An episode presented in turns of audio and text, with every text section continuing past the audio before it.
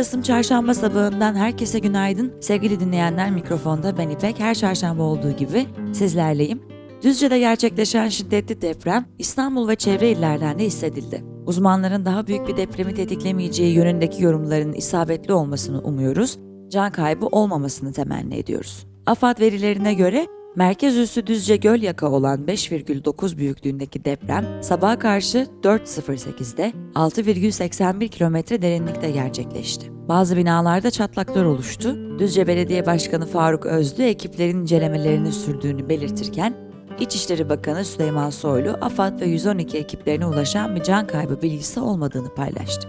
İTÜ öğretim üyesi Profesör Doktor Ziyadin Çakır, depremin gerçekleştiği fay hattının büyüklüğü altı üzerinde bir deprem üretecek potansiyelinin bulunmadığını ifade ederek İstanbul depremini tetiklemeyeceğini belirtti ve vatandaşlara çatlak olan evlerden uzak durmalarını tavsiye etti. Herkese tekrar geçmiş olsun diyoruz ve günün bültenine geçelim.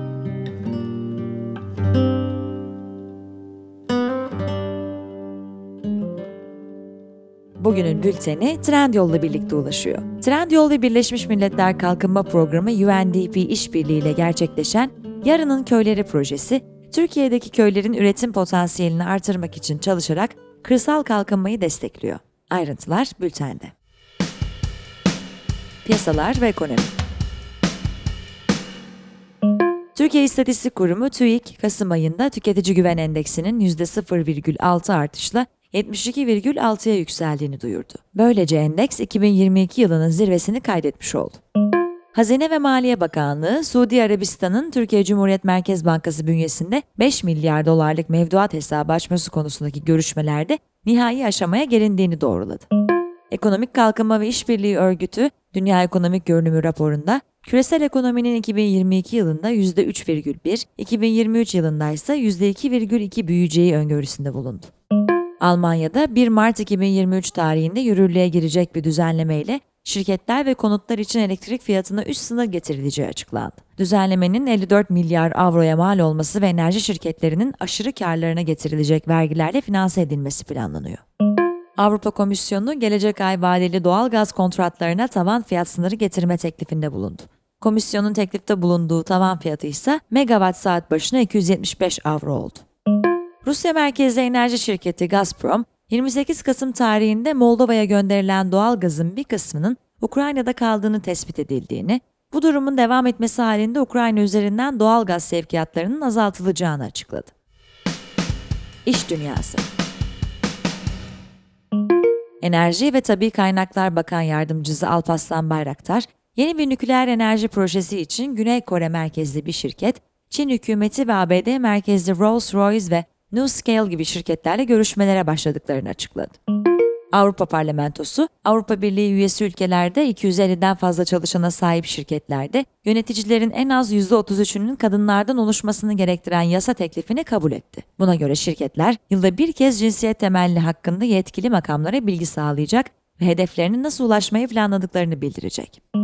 Shell, petrol ve doğalgaz şirketlerine uygulanan vergiyi artırma kararının ardından önümüzdeki on yılda Birleşik Krallık'ta yaklaşık yirmi beş milyar sterlin yatırım yapma planlarını değerlendireceğini bildirdi. Şirketin Birleşik Krallık Ülke Başkanı, "Daha fazla vergi ödediğinizde cebinizde daha az harcanabilir geliriniz olur ve daha az yatırım yaparsınız" ifadelerini kullandı. Mazda, elektrikli araç üretimi için on virgül altı milyar dolar yatırım yapmayı planladığını açıkladı. Batarya üretmeyi de değerlendirdiğini aktaran şirket, iki bin otuza kadar elektrikli araçların küresel satışlardan almasını hedeflediği payı yüzde yirmi beşten yüzde kırka yükseltti. Qatar Energy, Çin merkezli enerji şirketi Sinopec'e sıvılaştırılmış doğal gaz tedarik etmek için yirmi yedi yıllık bir anlaşma imzaladı. Bunun şu ana kadarki en uzun vadeli L N G anlaşması olduğu aktarıldı. Politika. Cumhurbaşkanı Erdoğan, Gaziantep'teki saldırıların ardından "Açıkça ilan ediyorum. En kısa sürede tankımızla, askerimizle, bizimle birlikte yol yürüyen ve yürüyecek olan dostlarımızla birlikte hepsinin de kökünü kazıyacağız. Bunu da böyle bil. Suriye sınırlarımızın güvenliğe kavuşturulması hususunda verdiğimiz her söze, yaptığımız her anlaşmaya riayet ederek üzerimize düşenleri ziyadesiyle yerine getirdik. Bu saatten sonra bizim için tek bir ölçü vardır. Tek bir sınır vardır. O da kendi ülkemizin, kendi vatandaşlarımızın güvenliğidir. Bu güvenlik nereden başlayacaksa oraya kadar gitmek en meşru hakkımızdır. Açıklamasında bulundu. M H P lideri Devlet Bahçeli, Cumhurbaşkanı Erdoğan'ın Mısır Devlet Başkanı Abdülfettah S. Sisi ile el sıkışmasını doğru bir temas olarak değerlendirdi. Sayın Cumhurbaşkanımızın Mısır Cumhurbaşkanı Sisi ile Katar'da kurduğu temas doğru bir temastır. Bize göre arkası getirilmelidir. Bununla da kalınmamalı, Suriye Arap Cumhuriyeti Cumhurbaşkanı Beşar Esad ile de görüşme vasatı açılmalı, terör örgütlerine karşı ortak bir irade oluşturulmalıdır. A B D Dışişleri Bakanlığı, Kosova ile Sırbistan arasında araç plakaları konusunda yaşanan anlaşmazlığın çözüme kavuşturulamamasına ilişkin, A B D, mevcut krizde çözüm konusunda mutabakata varmamalarından dolayı hayal kırıklığına uğradı açıklamasında bulundu. A B D, barışı tehlikeye atmamak için taraflara taviz verme çağrısı yaptı. A B D ve Çin Halk Cumhuriyeti'nin savunma bakanları Kamboçya'da bir araya geldi. Görüşmede Çin Savunma Bakanı, "Tayvan konusunun çözümü Çin halkının meselesidir. Hiçbir dış gücün müdahale etme hakkı yoktur," dedi. Bakan, A B D'den mevkidaşına Tayvan'ın aşılmaması gereken bir kırmızı çizgi olduğunu söyledi. Ukrayna Devlet Başkanı Volodymyr Zelensky, Rusya ordusunun enerji altyapısına hedef alan saldırıları nedeniyle Kiev başta olmak üzere Sumi, Odessa, Ternopil, Çerkasy ve Vinnytsia bölgelerinde ağır elektrik sorunlarının meydana geldiğini belirtti. İran merkezli Tasnim haber ajansı, İran devrim muhafızlarının Kuzey Irak'ta bulunan askeri üsse füze ve drone saldırısı düzenlediğini bildirdi. İran yönetimi üssün ayrılıkçı teröristlere ait olduğunu iddia etti. Teknoloji ve startup.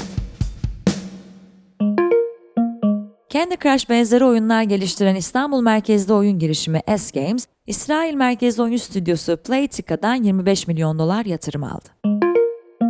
F T X'in yeniden yapılandırılmasına ilişkin danışmanlar tarafından sunulan bir mahkeme dosyasına göre kripto para borsasının toplam bir virgül yirmi dört milyar dolar nakit bakiyesi bulunuyor. F T X'e danışmanlık yapan Alvarez and Marshall'dan Edgar Mosley, bu miktarın tahmin edilen önemli ölçüde yüksek olduğunu ifade etti. Birleşik Krallık'ta Rekabet ve Piyasalar Otoritesi C M A, mobil cihazlardaki işletim sistemleri, uygulama mağazaları ve internet arayıcıları üzerinde hakimiyet kurdukları iddiasıyla Google ve Apple hakkında detaylı soruşturma başlattığını açıkladı. NASA, Artemis bir görevi kapsamında uzaya fırlatılan Orion uzay aracının görevin önemli adımlarından biri olan Ay uçuşunu başarıyla tamamladığını duyurdu. Spor. Manchester United, Cristiano Ronaldo'nun sözleşmesinin karşılıklı olarak feshedildiğini açıkladı. Polonya'da düzenlenen kısa kulvar sürat pateni Challenge serisi bir yarışmasında milli sporcu Muhammed Bozdağ gümüş madalya aldı. Günün hikayesi. Yanılan kurucular, teknoloji şirketlerinde büyük işten çıkarmalar. Sevgili Besle Göksel sizler için kaleme aldı. Amazon, geçtiğimiz haftalarda dünyada piyasa değerinde bir trilyon dolar kaybeden ilk halka açık şirket oldu. Teknoloji devinin hisseleri dokuz Kasım'da yüzde dört virgül üç düştü ve Temmuz iki bin yirmi bir'de günü bir virgül seksen sekiz trilyon dolar rekor piyasa değeriyle kapatmasının ardından değerlemesi yaklaşık sekiz yüz yetmiş dokuz milyar dolara geriledi. Bundan yaklaşık bir hafta sonra şirketin C E O'su Andy Jassy, çalışanlara gönderdiği e-postada ekonomideki zorluklardan dolayı yıllık değerlendirme sürecinin her zamankinden daha zor olduğunu belirterek on bin kişinin etkileneceği açıklanan işten çıkarmaların iki bin yirmi üç'ün başlarında da devam edeceğini belirtti. Teknoloji sektöründe alarmların çaldığı tek şirket Amazon değildi. Sevgili dinleyenler, bu ilgi çekici yazının devamı bültende sizleri bekliyor.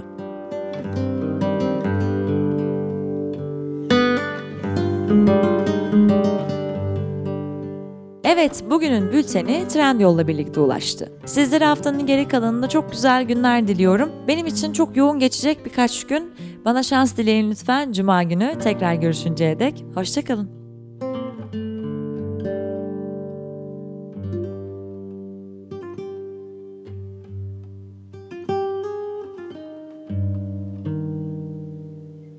Müzik